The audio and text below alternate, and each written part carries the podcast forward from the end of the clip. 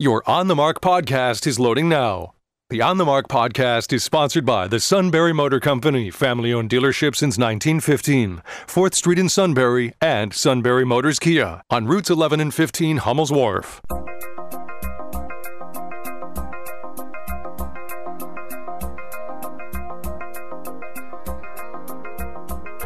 News Radio 1070 WKOK presents On the Mark. It's a chance to voice your opinion on the events that affect life in the Susquehanna Valley. Call 1 800 795 9565 or email onthemark at WKOK.com. Now, here are your hosts for On the Mark Mark Lawrence and Joe McGranahan. Greetings and welcome on board WKOK's live telephone talk show on the mark. I'm Mark Lawrence. Mr. Joe's across from me. Mr. Rob's got the week off, but Chad Hirschberger's in as an able substitute on the other side of the glass. Always great to see his uh, help and hard work uh, paying off. You okay, buddy? I'm sitting here quietly as you open the show. On the Marcus. As opposed to the times when I generally interrupt you. Which would be But. I don't want to do that today. Of course. No. On the Mark So don't let me stop you. by the Sunbury Motor Company. Check them out at sunburymotors.com. We're going to start out with a guest uh, this morning. Cliff Rieders is back on the time. I always call him a noted attorney. Uh, he's a partner at Rieders, Travis, Humphrey, Waters, and Dohrmann, certified, uh, t- uh, board certified, and trial advocate in Williamsport, past president of the Pennsylvania Trial Lawyers Association, past member of the Pennsylvania Patient Safety Authority, which really, uh, that would have been an interesting board to be on uh, during a time of pandemic. But I'm sure the pandemic has brought lots of uh, liability uh, conversations uh, to your business. But So- today he is here to discuss the The legal ramifications of the Yeah. lawsuits being filed around the country. Good morning, Cliff. Thanks Good morning, for calling Cliff. in. Morning, morning, morning. How are you? We, we, we could talk about a lot of things today, probably for hours, right? Well, they cut What's us off after in the law? they cut us off after a time, Cliff. I, I th- yeah, yeah, yeah. Well, you know, the law is is kind of the the lifeblood of society. You know, everything flows through the law. It uh, eventually winds up in the courts, right? So it, it's really a reflection of what we think about, what we worry about in society in general. Um, so it's uh, you know, it's an interesting time for sure. Well, let's take a look at these lawsuits that are being filed around the country in this election. You know, do you see, uh, from what you've seen, are, do any of them have any merit? And if so, which ones are likely to, uh, uh, you know, be adjudicated in the president's favor? And are any of them likely to overturn the election? So uh, I'm sorry to sound like I'm, I'm in a congressional hearing um, by answering saying nobody really knows. Uh, you know, the facts are not in. These suits are just being filed. In fact, one of them was just assigned to Matthew Brann in Williamsport, um, challenging the Pennsylvania Supreme Court um, uh, rulings uh, in terms of what votes they will count or not count. So we don't really know yet. You know, the facts are not in. And if you, you know, if you read, uh, you know, on the internet, you know, everybody's got a story, and some of those stories are very troubling, and some don't sound like they are so troubling. But here's what you need to know, though. Here's what every citizen should know, um, and that is that the United States does have a very sorry his- history of voter fraud. And I commend everyone to read a book called "Deliver the Vote" by Tracy Campbell, which I kind of stumbled upon. It's uh, I'm not even sure if it's still in print. You can get it, you know, a used book on Amazon. Yeah, it's a great book. It's a great book. It's a great book. I have it book? too. Yep, I have it. So, and I don't think it's particularly political. Uh, it was written really in the wake of uh, the 2004 election. So, it, you know, it's not somebody writing about Trump. Or he likes Trump or doesn't like Trump. I mean, this was written, you know, long before, um, you know, more than 10 years ago. Uh, but it does trace the problem from 1742, and it's remarkable. I thought I knew my American history pretty well, but when I read it, you know, I really came away very troubled. You know, um, and it, and it is it is really part and parcel of our culture. I grew up in a very political family. My mother was a poll watcher. You know, my dad was a county chairman, um, and uh, you know, I, and I've seen through my life you know, being involved with the parties, on, usually from a litigation context, that there is some very troublesome stuff that goes on, especially in the major metropolitan areas. Where uh, and and actually, you know, try to be very nonpartisan about this. Wherever you have one party control, uh, there's always a risk because that party not only wants to hang on to its control, but believes it has a right to. And one of the things that Campbell, you read the book, so you know, one of the points that Campbell makes is that uh, of all the crimes that are committed, you know, in, in society in the United States, people never really thought of election fraud as a crime. You know, it was kind of working for their team, and the the risks of the other side winning was so bad, so dangerous, so destructive to America that anything they did to affect the results for their candidate, you know, was justified. Uh, so it, it is uh, it is a history that we have. So the question is, writing against that backdrop, um, somebody files a lawsuit and these these lawsuits, you know, are looked at like any other kind of lawsuit. There's a kind of a preliminary procedure whereby the court attempt to determine um, are the laws being invoked even proper for this court to hear. So, for example, let's take the case before Judge Brann. The first thing he's going to decide is whether he has a right to hear this case. Does he have jurisdiction to hear it? Should he abstain? Should, is, this a, is this a state matter? Is it a federal matter? What makes it a federal matter? Those are the uh, initial questions and uh, that he has to decide. And then then uh, you you deal with the you know the question is what is the evidence? What is the evidence that whatever the Pennsylvania Supreme Court did is leading to fraud? The Pennsylvania Supreme Court, among other things, um, uh, it, you know, is uh, supposedly is accepting ballots without evidence of a postmark. There's a question as to whether the ballots um, need to match, whether signatures need to match. If they don't match, what do you do about it? You have the question about late arriving ballots. When is the cutoff? When is a proper cutoff? Um, and it, and of course, once you look at the facts, the question is the so what defense. Um, how does that invoke federal jurisdiction? How does that represent a lack of equal protection or due process or other, you know, uh, other things in the Constitution? So without a development of the facts, you know, it's really very hard to say. And there's all kinds of, you know, all kinds of stuff out there, and nobody knows if it's true um, at this point, for sure. You know, voter so so-called ghost voting, um, and uh, you know, voting of uh, uh, so-called repeaters. Um, uh, but the most troublesome statistic, and this is what the courts traditionally have looked at when they considered, and they have many times, by the way, thrown out elections. In fact, Congress itself has thrown out elections um, of, of senators and of uh, of congressmen.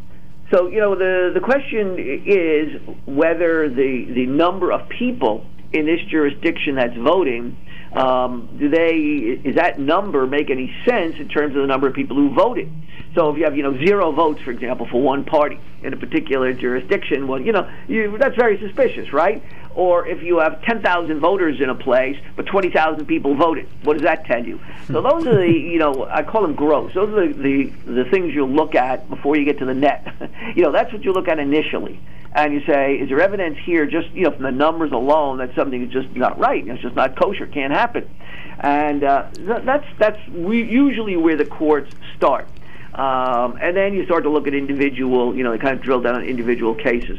But but the really the first question that all these judges have to face in these cases is whether they have a right to hear these cases, or is this a question of separation of powers, or is this something the legislature gets to decide? When do the courts step in? And of course, that's a fight we've been having in this country since the time of the Federalist Papers.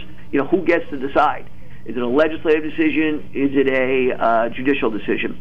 But it's the state you know, Supreme. Uh, yeah, the yeah. state Supreme Court actually changed the the law that the legislature wrote to allow three days of, of ballots to come in three days later. Can is that subject to a to a challenge in the courts? The fact that the state Supreme Court overruled what the legislature did. So generally speaking, uh, the federal courts defer to the state court when the state court is deciding a matter within its own jurisdiction. So there you had a state supreme court saying that uh, what the essentially what the legislature did was not proper under the Pennsylvania Constitution, um, that they were depriving people of the right to vote by passing that law. That's essentially, you know, to boil it down, that's what the state Supreme Court was saying. When the federal judge gets this case, which I guess he will, Judge Brann will get that case, he, the first thing he's going to have to decide is does he have a right to pass upon it? He's a federal judge. Does he have a right to decide whether a state Supreme Court can interpret its own constitution? and uh, or is this a matter that arises to the uh, uh, to become a federal issue? Is the Pennsylvania Supreme Court um, saying that the state legislature cannot do this, an invasion of separation of powers, which is so fundamental, so fundamental, uh, and goes to such a basic right that it invokes federal standards under the Fourteenth Amendment. Um, or the equal protection, or some other, or some other provision concerning, say, congressional elections. So um, that's the that's the the rub. Um, and you know we have in this, you know, you got to remember we got 50 different countries uh, you know, whenever I speak on this subject to law students or uh, high school students, who you know, speak a lot to, to young people, I always remind them that there's 50 countries here. Uh, plus, you have all the circuit courts, right? 10, 11 circuit court, 11 circuit courts.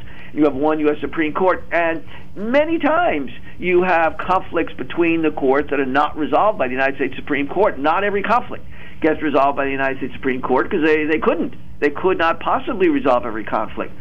Uh, I've spoken to some overseas law schools, and you know the over and America is always looked at. You know, we're a great model. Everybody wants to be like America. You know, uh, even our enemies want to be like America. And you know, it's kind of funny when you start telling these people, uh, they they always walk out of the classroom dizzy when I get done telling them about the overlapping systems of law that we have in this country. So everybody says, okay, the U.S. Supreme Court will decide it. Eh, not necessarily so. Not necessarily so. The Supreme Court will walk away from many issues when it believes that it's invading the province of the state.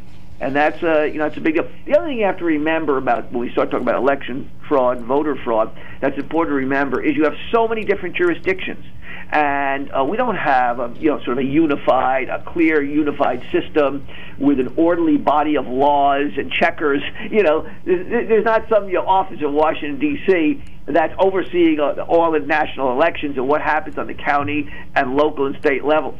I was telling a friend the other day, my mother used to be the person to drive the ballots to our county seat from from the unincorporated village of Allenwood. Okay, that was that's what the voting area was called where we live, the unincorporated village of Allenwood.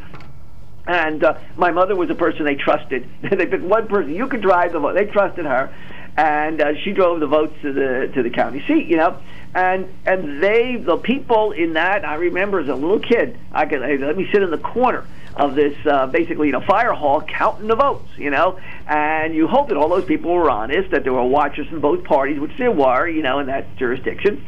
And um, you know, but but there are plenty of places where it didn't work that way, and it doesn't work that way, where there's only people from one party, and they they need to get those votes in, and they might be doing it for money, they may be doing it for power, they may be doing it for whatever, but you don't have any kind of system of overall supervision. Now, some states obviously don't have better systems than others. Some states have an attorney general, or they have a you know have a, a centralized a, a type of uh, oversight that you know tries to have some laws and regulations in place. But it really comes down. It really does come down to what happens in that local voting district, and that is what um, has caused us problems. You know, over the years, as you know from Tracy Campbell's book, um, you know, African Americans were totally disenfranchised after the Civil War. You know, a kind of slavery was reimposed, and that is by taking away the right to vote. By 1920, no African American could effectively vote in this country south of the Mason-Dixon line for sure. I'm not even sure so so much about the North, but certainly not in the South. It was over. It was done with. You know, a thousand African Americans were killed in one parish in Louisiana, 60 in Florida. So, you know, um, African Americans could not go to the polls to vote for Republicans, and they supported Republicans for a hundred years for good reasons. It was Republicans who that was the party of Lincoln and Grant, and the Democrats were the parties that enslaved them. So, you know, you had a lot of African Americans in the South who wanted to vote for Republicans, and for a hundred years could not. So. Uh, we do have a troublesome history. Um, we've not really gotten our arms wrapped around the question as to how to have some, you know, oversight and proper handling of ballots on the local level, which is typically where the corruption um, is most likely to occur. And look at recent elections. You know, we know, for example, that Lyndon Johnson won his first congressional um, election based on fraud. There certainly are some pretty good studies out there that said that uh, Richard Nixon really won the election in 1960, and it was uh, it was Mayor Daley who delivered the vote for Kennedy in Chicago. 100,000 votes or something like that. So, I mean, who knows? But what we do know is that the, the, there are enough stories out there about election fraud to re- for it to be a worrisome know, problem. Let me ask you this, Cliff. With this three-day extension that uh, votes could come in, uh, that means some people went to the polls and, uh, or I'm sorry, went to the post office and put their uh, ballot in the in the mailbox at some sort of a moment before close of business on election day, and it got that postmark that it needs, and then eventually it made its way to the courthouse. Are there some circumstances, depending upon the outcome of these court cases, that those people cast ballots in a manner that they thought was legal, but their vote won't count? Is that one of the outcomes of this uh, litigation? Well, no and yes. So the answer to that is, first of all, the question of postmarking is a big question. Um, there are those who are claiming that what Pennsylvania is doing is they're not looking at postmarks. They don't care when it was postmarked. So let's take a next step from your question. Let's say there's no no postmark.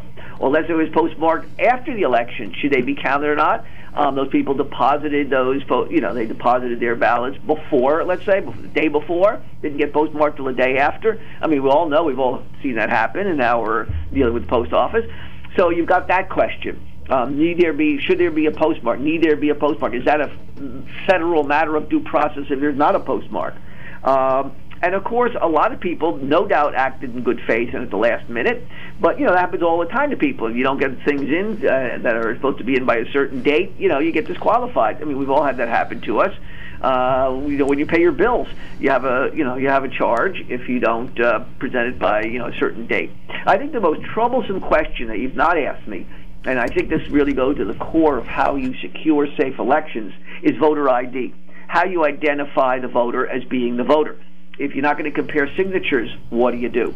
Um, now, in Pennsylvania, like for example, my wife and me, we got we got ourselves uh, ballots, but we went to the polls anyway. My wife was really uncomfortable putting it in the mail, so we took our ballots with us, and they canceled our ballot, hopefully, and they uh, they uh, we hadn't filled out the paper one though, so we were in good shape, and then we voted, you know, in person. My son sent in a provisional ballot, and there's a website you can go to, and his ballot still has not been counted right? How long are we after the election? Uh, at least according to the website. Will it ever be counted? So um, he, he went to the he went to the polls. He wanted to vote, and he they said uh, no, you've already sent in your ballot, so you know you can't you do this provisional ballot thing.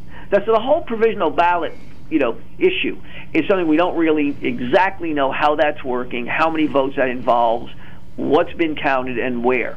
Um, so, you know, I know somebody who worked in Philadelphia uh, counting votes, and, you know, was fairly reckless in making statements about um, the uh, uh, how we Democrats, quote unquote, are doing um, in counting the votes. Now, the person didn't say they were doing anything improper or illegal, and uh, but it was to me kind of a cavalier attitude. Who is watch? Who is watching the watchers?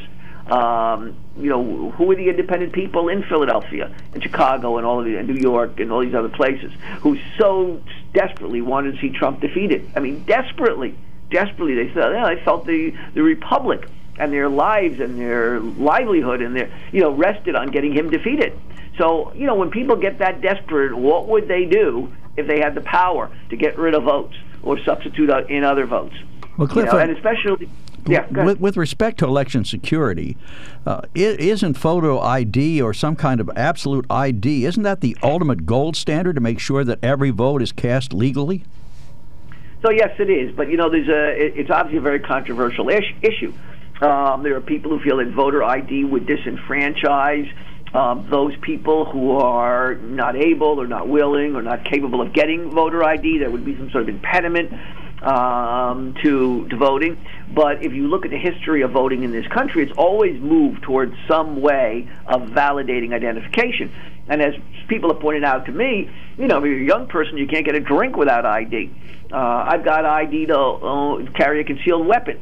Um, you know, you got ID for everything, right? I carry my wallet, you know, several things with my picture on it in order to be able to. I can't park in in a state parking lot. Okay, I'm a member of the state because I'm on the Supreme Court, a couple of Supreme Court committees. I can't park in a state parking lot without my picture ID. Uh, so you know, there's um, it, it is it is definitely the the only way to. You can't not going to guarantee even there, as you know, plenty of young people drink with false ID, but um, it, it would improve the system. And to say that there's a certain segment of the population that is too dumb or ignorant to be able to get it or have it uh, have their fo- their photo on something, you know, it seems to me is demeaning. It's awfully demeaning to those people. But uh, that is, you know, that's a uh, that's a very passionate issue what about this, people. What about this idea that the the uh, U.S. Attorney General is starting to participate in the investigations of, of anomalies and glitches and uh, any fraud or anything like that? Uh, some people say, well, the president's using his Attorney General as his personal attorney, or better yet, as his campaign attorney. Well, so it's not unusual for the. You know, I've worked with the with the uh, Department of Justice many, many times in my career, U.S. attorneys. There's something. There's certainly nothing even unusual about looking at something to see if the charges have any merit. That's all that's been done here. Barr said uh, that you know he will he will look into um, whether there's any you know anything substantial to these claims. That Barr, in my view, has proven himself to be a fairly responsible guy. So you know, let's see what he says and what he comes up with. At the bottom end of this whole story is going to have to be evidence, and there's going to be evidence of a lot of votes. I don't know what the final count is, but you know, I think there's probably a last I heard a four million count difference, right? Four million vote difference. So, uh, you know, at some point, somebody, whether it's the attorney general or whether it's state attorney generals or through lawsuits, is going to have to flesh out, you know, what what evidence there really is of of voter fraud. Cliff, we're down to and, about we're down to about three minutes. Is there any other question we didn't ask you that we should have asked you? Well, you, you, know, so yeah, I, I, think the bottom line question is is the uh, is the uh, Bush versus Gore question, and the Supreme Court there stopped the recount um, in Florida, saying it was bad for the republic, it was disruptive. So the question really is: in many elections, we have wondered about what, you know the legitimacy of the result, right? In presidential elections and all the way down. And the question is: Does the time come when it's just bad for the country?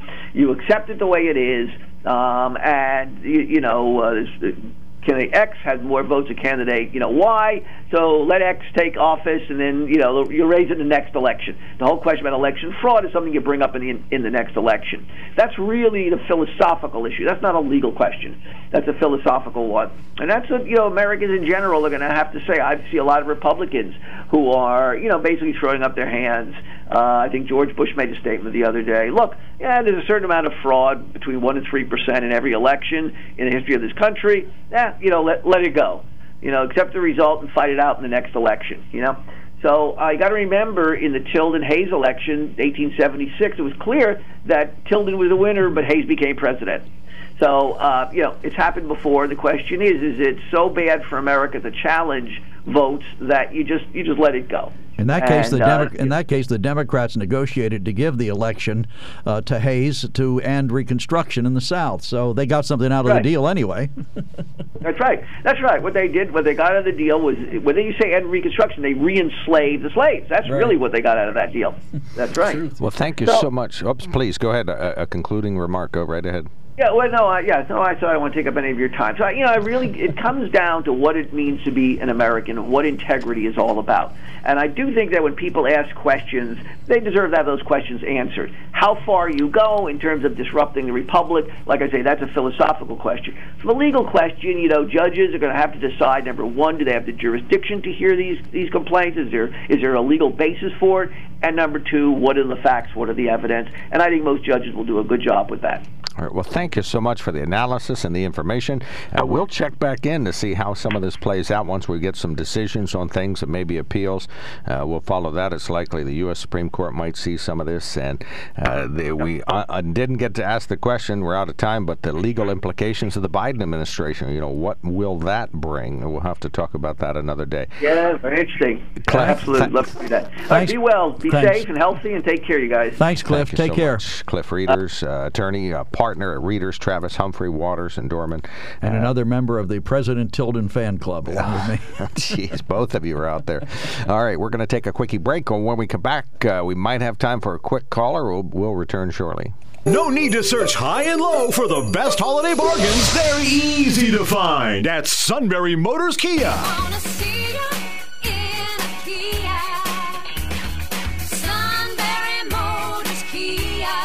At Sunbury Motors Kia, all prices are clearly marked with rebates and discounts. See the sticker and know the savings. SMC has 27 2021 Kia Sportages to choose from, and they start at just $23,490. Kia's all-new midsize sedan, the Kia K5, starts at only $23,746, and it's now available in all-wheel drive. And listen to this, Sunbury Motors Kia has 23 of the hot new 2021 Kia Seltos arriving this month. Reserve yours today. This small all-wheel drive crossover starts at 21793 And remember, every new Kia comes with a 10-year, 100,000 mile powertrain warranty. The best holiday bargains are easy to find at Sunbury Motors Kia on the Strip in Hummel's Wharf. Warranty is a limited powertrain warranty. For details, see dealer or go to kia.com.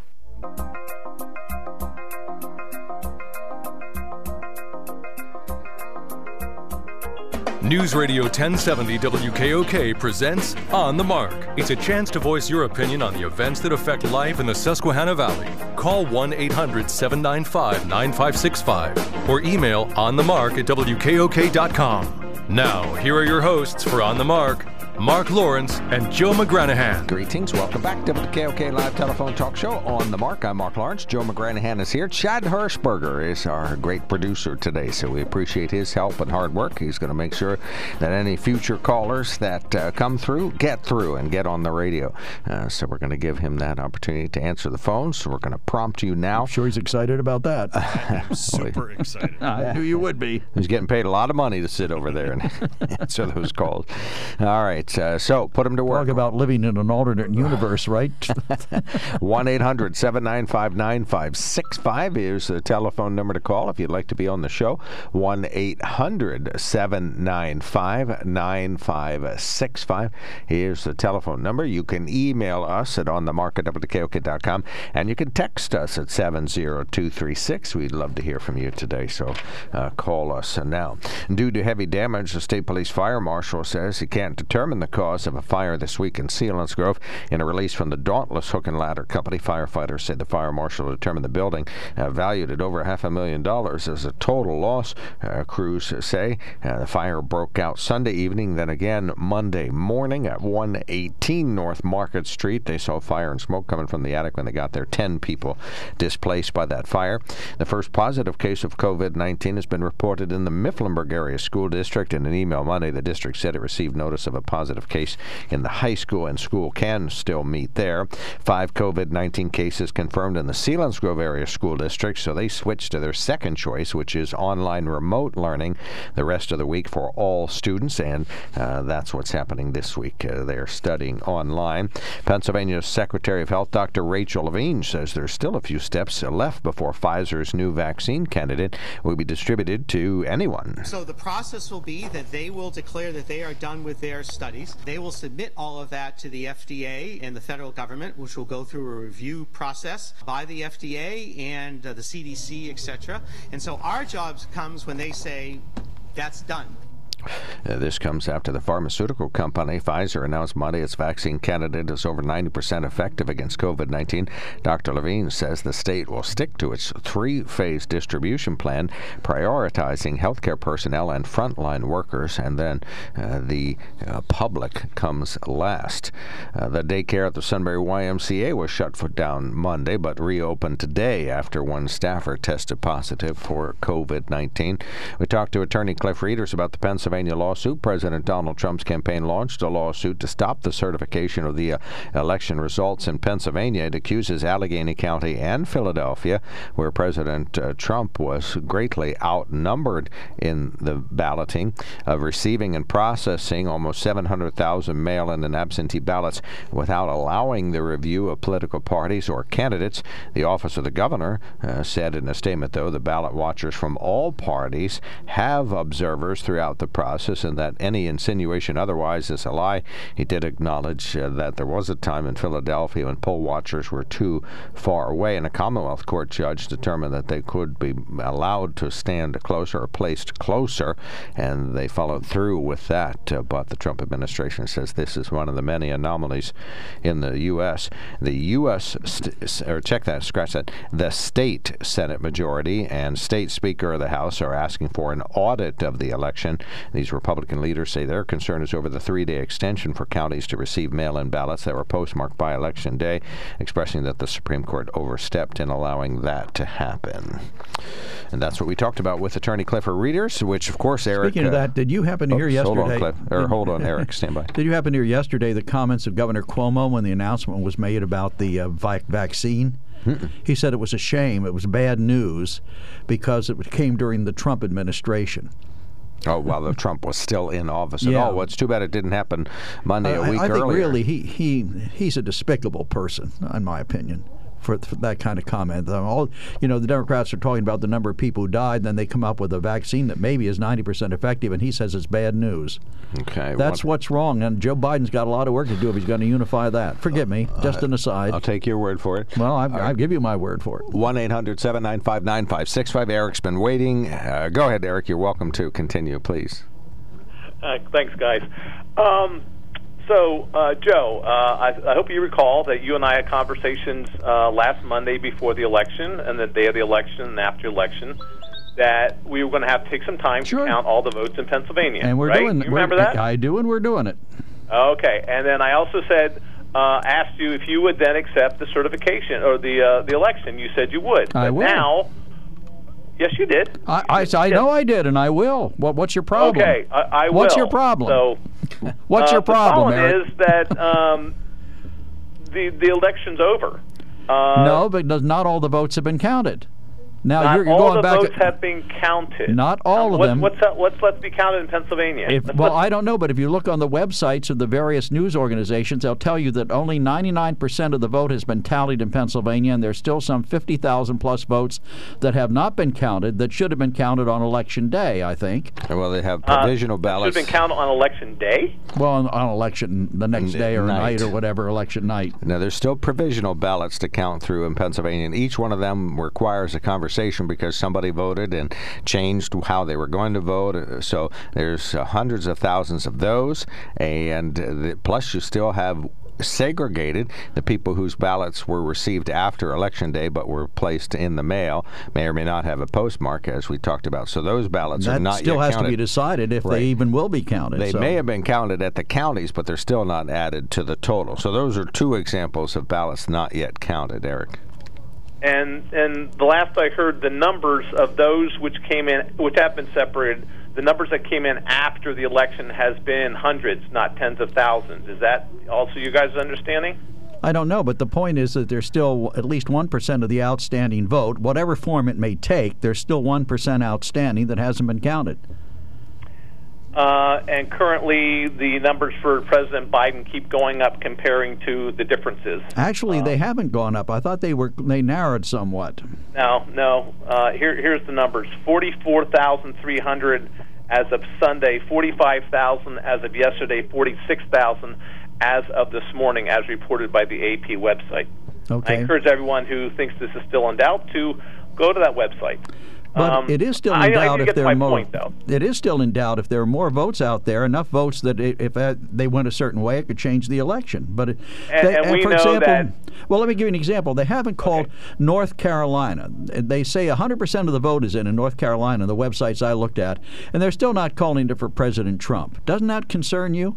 Yet in Pennsylvania, they called for Biden long before, and he still doesn't have the kind of lead that uh, the president has in North Carolina. I'm just saying, I don't, I don't think it's over until the votes are counted, until everybody says this is the final result, and the results are certified. When that happens, I certainly accept those results.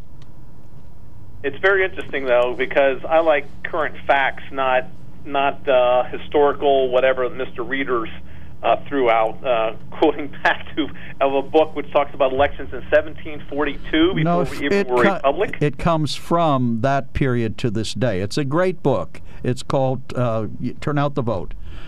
Okay, and it's worth- it's worth limited, reading. So I'm going to get to the facts. The facts are that as of current They count, delivered the vote. Um, the uh, Mr. Biden has 49.8 percent of the vote. In 2016, uh, Mr. Trump had 48.6 percent of the vote okay. in Pennsylvania. In Michigan, and, uh, Joe Biden has 50.6 percent of the vote. Uh, Mr. Uh, Trump won with 47.6 percent in 2016. And the point in being, what's the point? the point we accept that. We accept at- those leads. The point is that the, that the votes are counted there, and that Mr. Biden has won with greater percentages than Mr. Trump won back in 2016. Uh, no one now, in this program is arguing that. Okay, but don't so, you want so an one would say, count? why is the president continuing his his fight? Why is he continuing to ask for more money to? Because he believes he believes that, that there there was enough fraud there. He's welcome to do that. That's this free, freedom of this country is to go to the courts if you think you've been injured, and and he is doing that. I don't. I wouldn't fault. Um, well, who was it? Uh, Hillary Clinton spent four years saying she was robbed of the election. You know, a lot of people thought Al Gore was robbed, the, and the they all pursued. Hillary Clinton, who the night of the election conceded once the final, uh, once the uh, the major media's were in. But Hillary then Clinton after that, she spent four the night- years- the day after the election, within hours. She spent four years then debating whether or talking about but how she rigged it was. because she knew that was the proper thing to do. Now, here here is my my point. I, ha- I have the reason and uh, why the president's continuing to fight this. Um, and you think that the reason he's asking for more money is to continue the fight because I think it takes about three to five million uh, to have a recall, and those requests for recall have to pay for it. I don't know, but I heard on the news this morning that he was creating a political PAC, and they, they would be raising money to support other candidates and maintain his influence inside the Republican Party. If people choose to give to him for that, that's up to them. I won't. All right. Thank you so much, Eric. Uh, Appreciate I the have, call. I have one last point to make. One last point. I'll take 30 seconds. This is a quote off of the uh, Donald J. Trump for President website. By donating this page, you agree your contribution to the Donald J. Trump for President will be allocated as follows. 50% of each contribution to a maximum of 2800 will be designated towards the general election account for general election debt retirement until the debt is retired. In other words, if you donate, you are giving half your money just to pay off his debt. And the other half, if there's any left over, can then go to any recount efforts. Right. This- That- that's not uncommon. He is one That- more time, one final time, trying to fleece the last Oh, that's not- out he that's can out not of America. uncommon. If you That's- don't believe me, go to the website I don't believe and read you. it for yourself. I don't Donald believe you, Eric. president, read the Eric, fine print. You know, you're you're missing the point here. The president's candidates have done that forever. Hillary Clinton raised money after it to retire her debt. Everybody does that. There's nothing unusual about Right, it. your your recount fund is generally, I think it's generally accepted and known. Might be in the fine print, but that's going to go for uh, retiring the debt. And Joe Biden's does the same thing. It may not Yeah. specifically go for debt, but if there's any money left over, or X percentage is going to go to the Democratic Party. It's either going to the state or the federal Democratic Party. Well, and remember that's a few years ago common. when they had when the congressmen or people elected to the federal office could take their campaign accounts with them. Remember how many people retired when before the law went in that said you can't do that anymore? Mm-hmm. Right. Oh, a lot of a lot of guys left with a big pot of dough from political contributions. Well, I think I mean, perhaps I, I I wasn't able to tell, but I think maybe uh, one of Eric's points is that it doesn't really matter what the outcome of the legal wranglings that the president has imposed on Pennsylvania courts that Joe Biden wins. Well, that's very well and good, but isn't it in everybody's best interest that if there's an anomaly or an illegality or a fraud or a glitch, that we meet it out and make sure it doesn't hurt future elections? I think the president's campaign is spot on. If they think something happened illegal, go ahead and fight it. Let's suppose but they. there's a difference, Mark, between thinking and having proof. If they, ha- I might think that you've cheated that's me out of a deal, but if I can't prove it, what's the point of let me them do pursuing it. Well, that's that's their prerogative. But you, as a, voter and a taxpayer, are you, and, and just as an American, are you not interested in finding out if the way some of the elements of the election were wrong and Sure, illegal? I am, a- and, but I would like there to be some proof, not just bland assertions. If the president came out and said, "Well, I've, this election has been stolen, and here's why," in Nevada this happened, in Pennsylvania this happened, specific allegations, but it looks to me more like a fishing expedition No, at this no, point. no, no. That that you're you're wrong on that. There were 682,000 ballots that were counted with either a Republican poll watcher or a Trump campaign poll watcher either too far away that they couldn't see what was happening or they weren't allowed in at all. That okay, is a no, I, fact. I agree, and I agree that those ballots should be recounted with poll watchers allowed to stand right on top of them if they want to. all right. Well, let's suppose Because all weren't there some 683 200,000 ballots that came in somewhere that had only Biden for president and not didn't vote for any of the down ballot people? That's suspicious. Well, 682,000 votes. Let's put them all in the Trump category. Let's have another little paper glitch like we had out. And then they'd all go for President Trump. And my cockamamie prediction for the past few years that Trump would win re-election would come true. All right, we're going to take a quickie break. We got our callers lined up. We got texts aplenty and a couple of two-tree emails. Uh, we're going to take a break, and when we come back, uh, we're going to uh, let our audience participate. We'll be right back. No need to search high and low for the best holiday bargains. They're easy to find at Sunbury Motors Kia.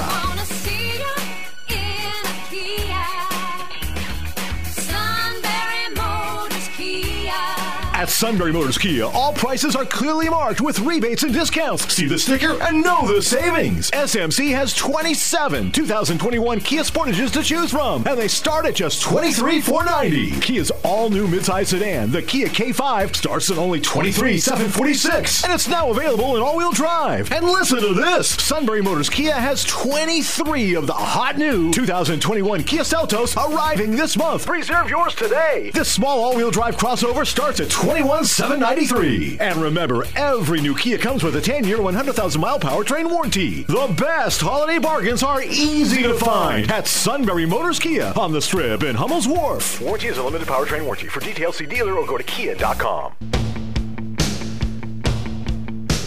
Welcome back to the KOK Live Telephone Talk Show on the Mark. I got two open lines 1 800 795 9565. Joe. And one of our emailers says Eric may not remember, but Hillary Clinton did not concede until the morning after the election, then complained she should not have conceded. This year, she counseled Joe Biden not to concede as she did. And one of our other texters says to me, Joe, how do you know the Trump campaign doesn't have proof? They're filing the lawsuits and will expose their proof in court. Less chance for the Democrats to hide and destroy the evidence of their malfeasance. well, it just seems to me that if you're going to file a court, what do they have? They call it a proffer. You have to give some indication that you have something of substance to file. And mm-hmm. that's what I'm saying. I don't see that. I don't see what their specific allegations in sufficient quantity to overturn the election Well, results. no, but no. You see, you're you're fine in your statement. They don't haven't done their proffer yet, but they will, and they do have some elements of evidence. But you do not have to have enough evidence to overturn the election. If you dispute the outcome of the election because of this, which is not what they're doing, they're dis- they're disputing the fact that the election was not conducted properly in certain ways in certain places at a certain time, and they have evidence of that, and they're going to present that, and that's that. They're not supposing that it's going to undo the outcome of the election. Uh, if that were true, well, then they would just look at the court would just look at it and say, well, the you know the margin of litigation is too great. You know, the most that this could do is flip 20 votes or something, and Joe Biden won by 43,000 votes in Pennsylvania, so that's not enough. You're not going to look at it. But they're complaining about certain elements of the election process, hundreds of thousands of votes counted uh, blindly without poll watchers present, and that's clearly an election violation and clearly could affect the outcome of Pennsylvania's And then election. Rob says, ask Eric how the democratically controlled Pennsylvania Supreme Court ruling keeping the Green Party presidential candidate off the ballot was not voter suppression. Well, it was voter suppression of the highest order. No, no, no, no, no. It was Oh, yes, not. yes, yes, yes, In. Pennsylvania, you have to follow a sequence to get on the ballot. You can't just submit a bunch of random names. You have to do the right number of names in the right uh, from the right political party on the right date. The Green Party did none of that. They just submitted petitions and said we How want on all the the other candidates in the Green Party get on the ballot? in other states, they follow the rules. Oh, here there were Green Party candidates on the ballot. Well, then they all follow the rules correctly. But the candidate that was off the ballot in Pennsylvania was not permitted to do so because they didn't follow the rules. I know you want you, all these names on there so it would dilute the vote, but the fact of the matter is everybody who complied, everybody whose name was on the ballot, Joe Biden, President Trump, Jojo Jorgensen, and others, did so legally. But if you don't do it legally, you don't get to be well, on the ballot. if on they the had ballot. taken JoJo Jorgensen's name off the ballot, I suspect the president would have picked up most of those and won the state. Hmm, I doubt that very much. There was no indication of that. Typically, oh, go ahead. We also had a caller that uh, didn't want to go on there, but uh, said that the reason that North Carolina has not been called yet is they accept mail-in ballots until Friday, the 12th. Well, that wouldn't stop the media from calling them, even No, though right. the, that that means the the election won't be certified by them. But there's nothing, you know. Obviously, AP will call somebody It's at the drop interesting, of a though, hat. that and the Thank uh, you. The Fox News and the CNN uh, sites, election sites, both say that North Carolina is 100% tallied in the race for president. It doesn't show that in the race for Senate, which is interesting because they haven't called that for the Republican, who is substantially ahead too. All right, uh, Mike, you're on the mark. Thanks for calling in. Oh, you're welcome. Uh, are they only investigating? Uh, I mean, uh, Mr. Trump and Mr. Barr. Are they only investigating states that that swung the election towards Biden? Well, I think Mr. Biden, if he thought there was some Republican malfeasance, would certainly file suits of his own, don't you? Well, that that's not the answer to the question I asked you, is it? Well, yes, it is exactly. Are they only looking at, at the states where the, where where that that, were, that the Democrats won? Well, why would they look at other states if they well, don't he's think the president. He's the president of the United States, right? And that, and that- Bill Barr is the Attorney General of the But- United States, not just certain states. But you're missing the point that Joe Biden hasn't. No, I'm no, yes, you yes you are because Joe Biden hasn't come forth and said, "I believe there were voting irregularities in this state." He hasn't done that. There's nothing to investigate. Mike, Uh, in well, answer, I- I- Mike, Mike, Mike, Mike. In answer to your question, What? you're 100% right. The U.S. Attorney General Barr should look into any anomalies nationwide that occurred in the election system Yeah. at all whatsoever. Right, but Yeah, none of and called can- to but the attention. And I can give lawsuits you- are can give you filed by the Trump why, by the campaign. That's who's filed the lawsuits in Pennsylvania. It's the Trump campaign, and the campaign, just the Right. campaign, is filing lawsuits if Right. and only if they lost in a state. And if the Democrats Yeah, felt the- they were there's been two aggrieved, they'd people- file suits. There's been. Hello. Yeah, you're on. Go ahead.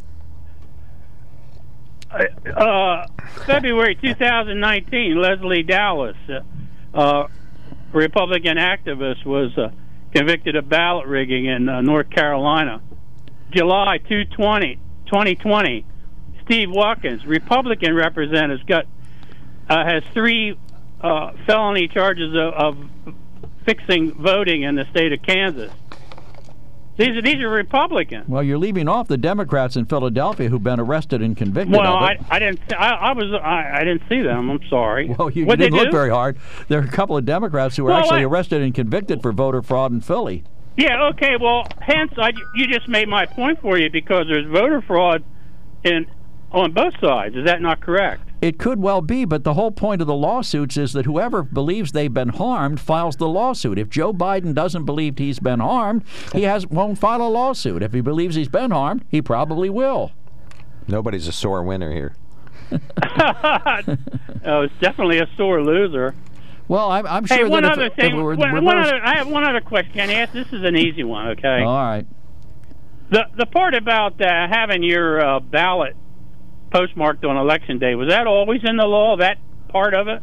I thought no, it used, that was no, I inserted. thought it used to be. In Pennsylvania's mail-in law, you had to have your ballots into the courthouse by election, day, night. right. Well, even 8 p.m. you could get it to the courthouse if you did so. Yeah, but I mean, I'm talking about the uh, postmarking mail-in. But then in, in Pennsylvania, the state Supreme Court said, well, uh, because of the pandemic and, uh, well, I guess just because of the pandemic and the fact that the postal system is slowing down, we're going to allow those ballots that are postmarked on election day to be received for three days.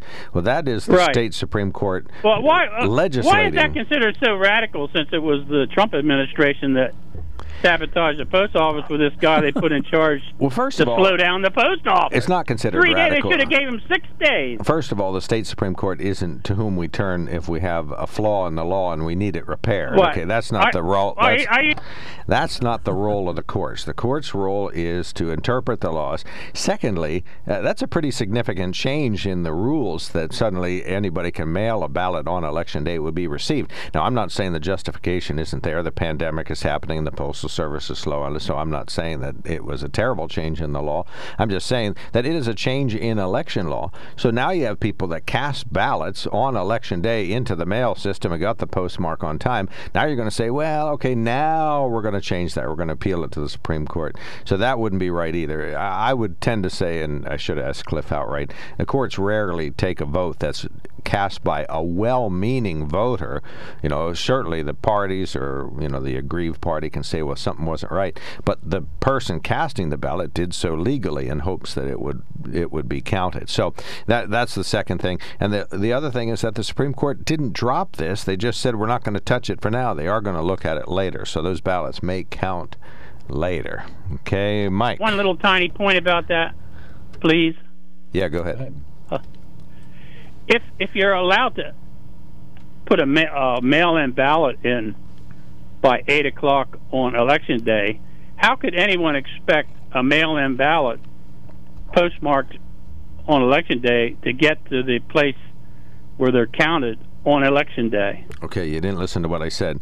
In Pennsylvania. no, I but- don't. I don't understand what you're saying. Tell Okay, truth. all right. I'll, I'll I'll explain it. I mean, what, in- what's wrong What with we my have here point? is a failure to communicate. Right. Okay. Well, what's wrong with my point? You got to give them a day or two to get through the mail, Right, you? no argument there. Look, there is no expectation under typical circumstances that a ballot mailed on election day would arrive on election day and get there in time.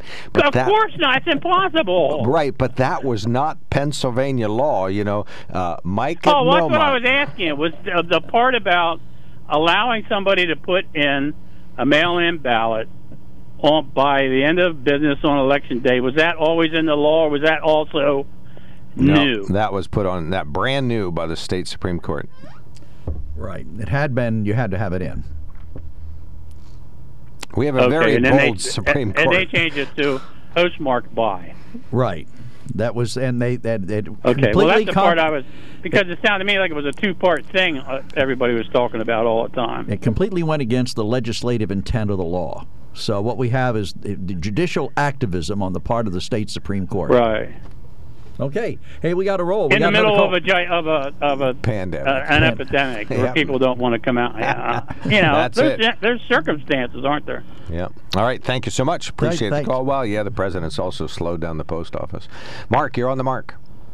Yeah, um, Mark, I heard something disturbing that uh, Tucker Carlson's uh, on the chopping block, and that George Soros is putting pressure on Fox, and that's the top-rated show on Fox. So if you see him go, that's bad, bad times coming for us. I'll tell you that right now. Who's on the chopping block?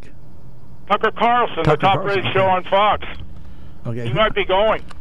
Really? Who says that? Where I, would he I haven't go? heard that. Huh?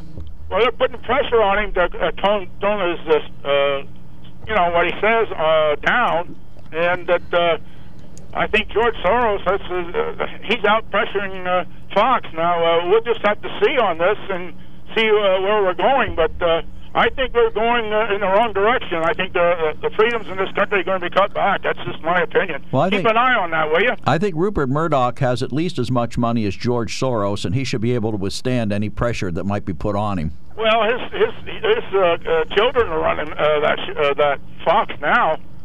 I think he's uh, on, on the sidelines. We're just going to have to keep an eye on uh, who's going to get chopped here. I don't know. Uh, some of these talk uh, shows, radio shows, might be going next, but. Uh, uh, I, I will say one other thing: uh, Trump's got to come up with some uh, evidence here, or uh, he's got to just throw in the towel here because uh, it's starting to look like he's a sore loser. But if he's got some uh, serious uh, allegations against Pennsylvania, I want him to pursue that. So, but uh, I, I'll tell you what, I'm worried. I really am worried. Well, I agree with uh, I agree with you about the I agree with you about the lawsuits. I think if he's you know it's a time to either put up or shut up. Exactly. So uh, we'll just have to see how it plays out. You have a good day, guys. Hey, You too. thank Thanks for much. calling. All right, we'll take a quickie break. We got two open lines, uh, upper right hand corner, Joe, and then we'll take the break. So, united we stand, divided we fall. So, after four years of hate, we now need to come together for the greater good. Let me think about that for about four years.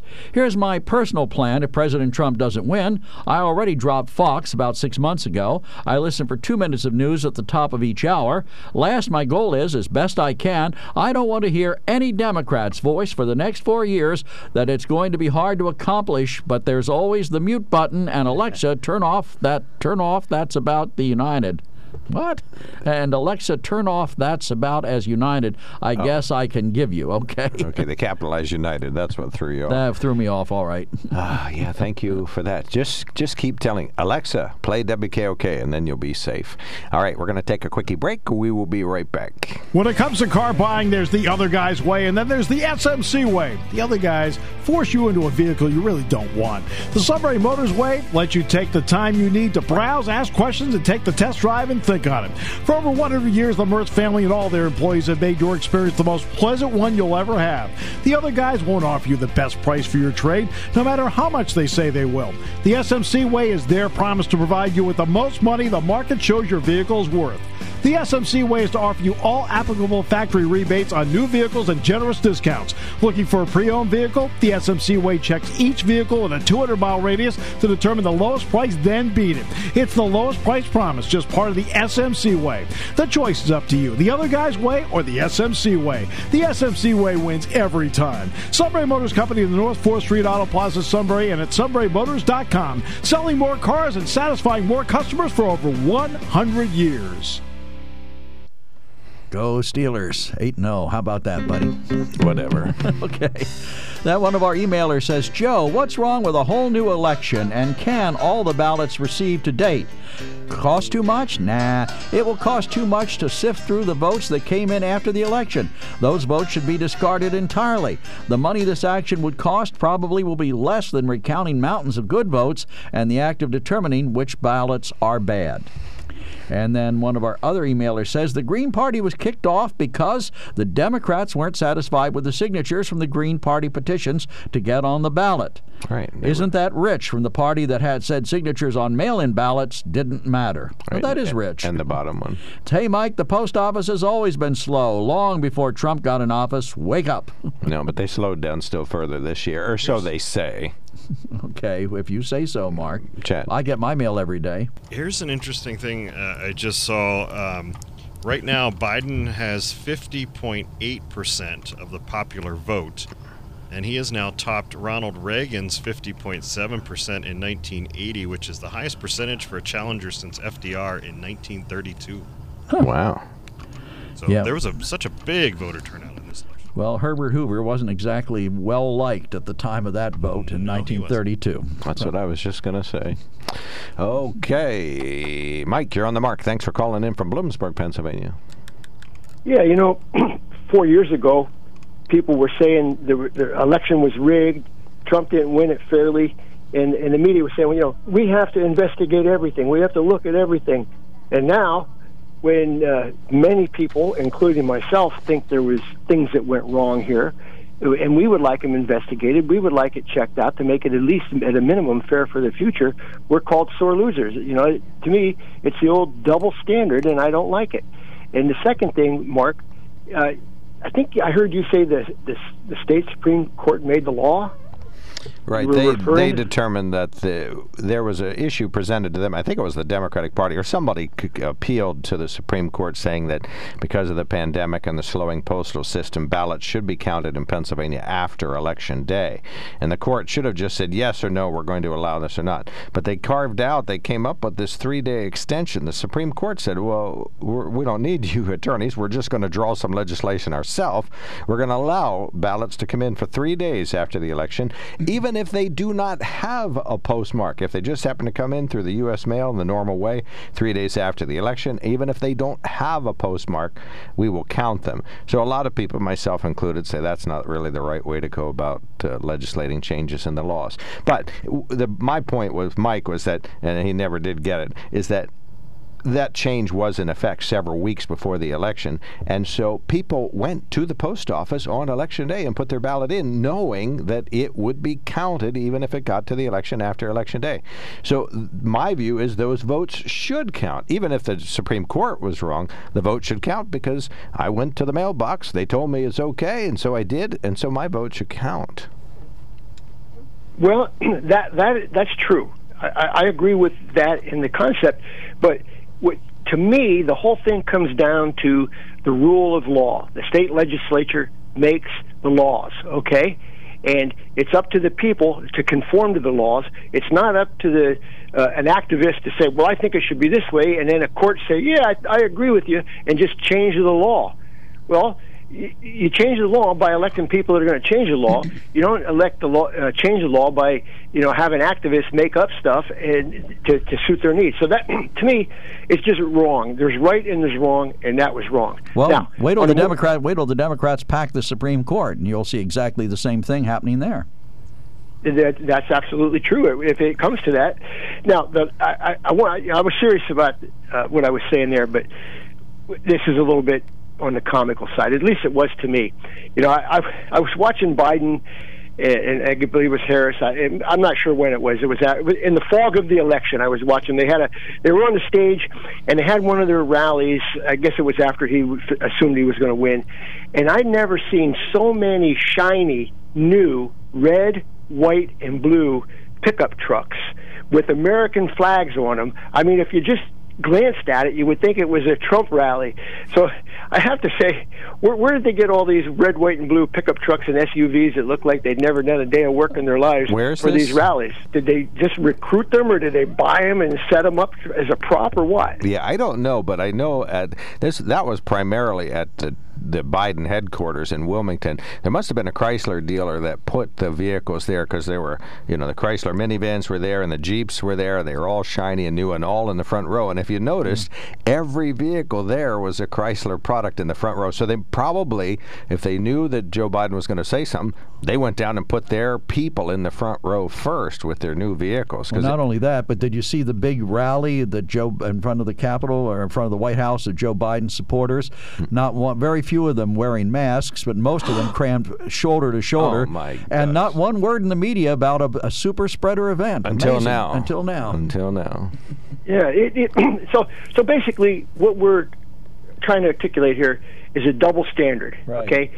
And it, it's just people do not like double standards. It doesn't matter whether you're a Republican or a Democrat. Now I know people see, you know, what they want to see and they hear what they want to hear, but the reality is in Pennsylvania there's no more clear cut example of a double standard. And right now, uh, I don't know whether your listeners are. I, and I just got I got up late today watching the football game, so I didn't hear your show. But I don't know whether you started talking about the the special elections in Georgia, where the you know basically in my mind the fate of our country is in the hands of the voters of Georgia now, with uh, two Senate races up for grabs, and. Uh, so that you know, I don't know. I mean, I, I'm going to work on that. I'm going to donate money to the people in the state of Florida I mean, to, to Georgia. win that election. You mean Georgia? Did you hear Chuck? Georgia. Did you hear Chuck Schumer's comment yesterday? He he said and yelling it. Uh, to next we take Georgia, then we change the world. And then they asked him to repeat it, and he said uh, tomorrow we take or today we take Georgia, then we change America. But today we take Georgia, and tomorrow the world sounds awful lot like Hitler saying Oh dear. All right. Thank you so much, Mike. Thanks for the today call. Very Germany, tomorrow the world. All right, 1 800 795 9565. I probably got our callers uh, lined up for the end of the show. We've got two waiting and one coming in. Bob, you're next. Go right ahead. Yeah, good morning. How are you guys doing? Hanging it in there. How about you, Bob? Oh, pretty good. Well, I can guarantee you, Trump's not going to go out with a without a fight. He's going to have us in war before he's left the White House, and I, I'll go down there myself and take him out in, in January. But uh, Are you threatening the president just of the want United to let you know that you know he fired our Secretary of Defense. What was that for? He's looking for trouble. He's going to cause trouble. He's losing power. He's going to go to jail, and he's going to lose properties because he owes a million billion dollars in debt. Bob, this president has kept us out of wars. He's pulled troops out of areas He- where the yeah, Democrats. until he got until he got kicked out Well, what's when your- he lost wh- the what's- what's your proof for I this? Mark my words. what proof do you have? You'll see. He already fired the Secretary of Defense. So and- what? He's fired other and people. then he has uh, his puppets in down there trying to rewrite the laws and stuff. what Well, what the, puppets um, are rewriting laws? Uh, Barr. Barr's not rewriting any laws. He just announced he'd conduct an investigation if anybody Yeah, brought any well, who else, allegations who to else him. just quit? Uh, the guy who was running the uh, criminal or running the election investigations, I guess, in the Justice Department resigned when Barr announced that he would uh, conduct investigations if he found Yeah. any credible evidence. What's, what's, what's that saying? It's saying There's the guy's wrong. guy's going to lose his job anyway because there's going to be a new administration coming in. Yeah, well, but, but I don't know how hire him back. I mean, collect unemployment for a month or two. Who can't do that? You know, and why would uh, Biden go out and file a lawsuit when he already won the state votes, the most electoral votes, and the the most? It costs hundreds of thousands of dollars to file a lawsuit. But if you, You believe Trump you if you believe you were nothing- cheated, but Bob, if you believe you were cheated, you would file a lawsuit. If Joe Biden believed that Republicans had stolen the How is state he from cheated, him, Joe? I'm saying if he believed he was, the president believes he was cheated, he's filed lawsuits. Now he's got to put up or shut up. He's got to come up with a proof. If Joe Biden felt that some state was stolen from him illegally, do you think he would not file a lawsuit about that? He's a winner. He don't need You're to file missing my lawsuit. point. I'm saying, uh, but that's the point. If he did, if he felt he had been robbed, He doesn't. He doesn't. You know, he's not going to throw away money. It don't grow on trees. Excellent point. Well said. Thank you so much, Bob. Appreciate the call. All right, have we a good gotta- day. Yep, Bye. yep, you we're, too. we're having trouble. We have a real failure to communicate today for some strange reason. Cindy, last caller before the break. Well, I think that's proof positive that there's a lot more talking than there is listening, Joe. Amen. and that and therein lies the rub. For example, I listened to the gentleman two calls ago, and he pretty much stole my thunder. Ah. I was just shaking my head. Yes, yes, yes, you're absolutely right. I don't understand. For three and a half years, I heard great concern from some people in this country about the integrity of our elections. I share their concern. So why then now do they object to someone who's fighting to assure the integrity of our election? I don't get that.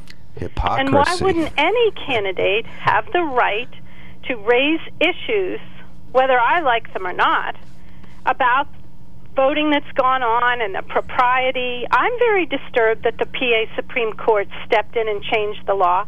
It's one story. I always thought that their role was yay or nay. Yes, Joe, you're right. No, Joe, you're wrong. Not, no, Joe, you're wrong. And I've decided that from now on, Cindy goes first. That is not how the role of the court is supposed to be, in my opinion. They're just supposed to read the law, look at the situation, and say you're complying with the Constitution or you're not. Well, there was when some they, time uh, ago when Mark said, "Don't worry about the integrity of the election because they check the signatures." And what did our Supreme Court do? Threw out signatures for late ballots. Exactly, Threw out checking the signatures. So the one thing that Mark you held up to me and said, "Don't worry about it, Cindy, because they're going to check these signatures. That's how we have integrity." And indeed, I've worked the polling place. That's what happens. The court, in the throes of the election, threw it out. Right. I, I didn't argue on behalf of that. I just said that was the system. I don't. It's not a good one. There's no argument there. Well, the problem here is, for me, that I, I want to know that people were duly and fairly and legally elected. And if if there's issue to take with that, I want that investigated. And I can't. I'm astounded that people who spent three and a half years carrying on about the last presidential election are now turning around and complaining when people are taking action to try to assure the integrity of the election. Don't they? Don't they hear the contradiction in what they're saying? Well, and the fact that there was no Russian collusion around this time when the Democrats won. You think the Dem- you think somebody had their thumb on the scale in a foreign country to help Joe Biden or not? China. I have no idea. And China. Here's what I do know. There was a time when we spoke for a long time on this show about how uh, people had suggested that Americans were racists. And now I say baloney to all of you because not only has a man been who is of a minority race been elected to the presidency of the United States, but a woman who has two minorities to her name has been elected the vice president. So I say baloney that we're all a bunch of racists. That's just simply not true.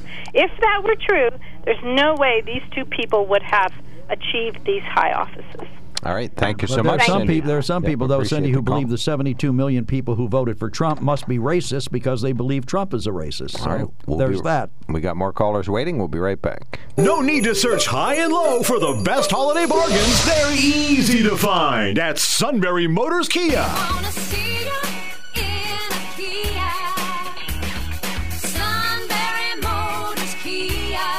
At Sunbury Motors Kia, all prices are clearly marked with rebates and discounts. See the sticker and know the savings. SMC has 27 2021 Kia Sportages to choose from, and they start at just $23,490. Kia's all-new midsize sedan, the Kia K5, starts at only $23,746, and it's now available in all-wheel drive. And listen to this: Sunbury Motors Kia has 23 of the hot new 2021 Kia Seltos arriving this month. Reserve yours today. This small all-wheel drive crossover starts at $21,793. And remember, every new Kia comes with a 10-year, 100,000 mile powertrain warranty. The best holiday bargains are easy to find at Sunbury Motors Kia on the Strip in Hummel's Wharf. Warranty is a limited powertrain warranty. For details, see dealer or go to kia.com. I will be a president for every American. This election is over. It's time to put aside the, part- the partisanship and the rhetoric that designed to demonize one another. It's time to end the politicization of basic responsible public health steps like mask wearing and social distancing. This election is not over. Far from it. We have only begun the process of obtaining an accurate, honest vote count. We are fighting for the rights of all Americans who want to have faith and confidence not only in this election, but in the many elections to come. Yeah, this is the soundbite of the year right here. This election is not over, far from it. Boom. Drop the mic. What is it they say? The opera ain't over till the heavyset lady sings. Heavyset lady, it ain't over till it's over. Who said that? Uh, Yogi Berra? 90 seconds each, starting with Al. Go ahead, sir. Well, I just heard Biden, and only the uh, the media called this election so far. So Kaylee was right. And for a quarter of a century, we've been voting the, voting the same way for a president. This year, they changed things. They brought in the mail-in ballot, and um, President Trump said that was going to be problems right from the beginning, and he said he'd be winning that evening, and he was winning that evening, and then everything stopped. I'm on the phone. I'll be right with you then. Don't let us bother you. Anyway, go ahead. Okay. 10, 10 seconds. Go ahead. and uh, we um, we had more votes this time. There was uh, 71 million for Trump, 76 million for Biden. That topped any other vote by 8 million. And um, then Trump is the has the second most votes for president ever. All right. Thank you so much, Al. Appreciate the call. Got to take another call. Chris, you're going to get only a minute. Go ahead. Okay, well, first of all, I looked up White House demonstration photos for the day involved, and they were shoulder to shoulder, but everybody had a mask on that you could see. You couldn't see anybody without a mask, so Oh, you no. better get check your photos on that. Fox Or says they didn't wear masks. 10 I looked at. Fox says they didn't wear others, masks. You need to check a different. You need to check a argue about different that. camera. You need to check a different camera angle. Not everybody was wearing a mask. Pretty much on. everybody in front was, I'll tell you that. Every one of them. So anyway, and uh, baloney to Cindy, uh, because uh, somebody got elected proves there's no racism in America. Baloney, baloney, baloney. Forty percent of the country is minority about now, or forty some, right? I believe, right? Okay. That's right. We're all that's racist. Just We're all- that that makes America racist free. 70 some And million six, people are uh, all racist. They voted for Trump. We're all racists. Moving on. No, I didn't say that. Thank you so much, Chris. Thank you. Thank you. Call first But thing you tomorrow. like to put words in my mouth. I know, Joe. Thank you, Chris. I Well, really you, I'm appreciate just the returning the favor, Chris. This is WKOK Sunbury.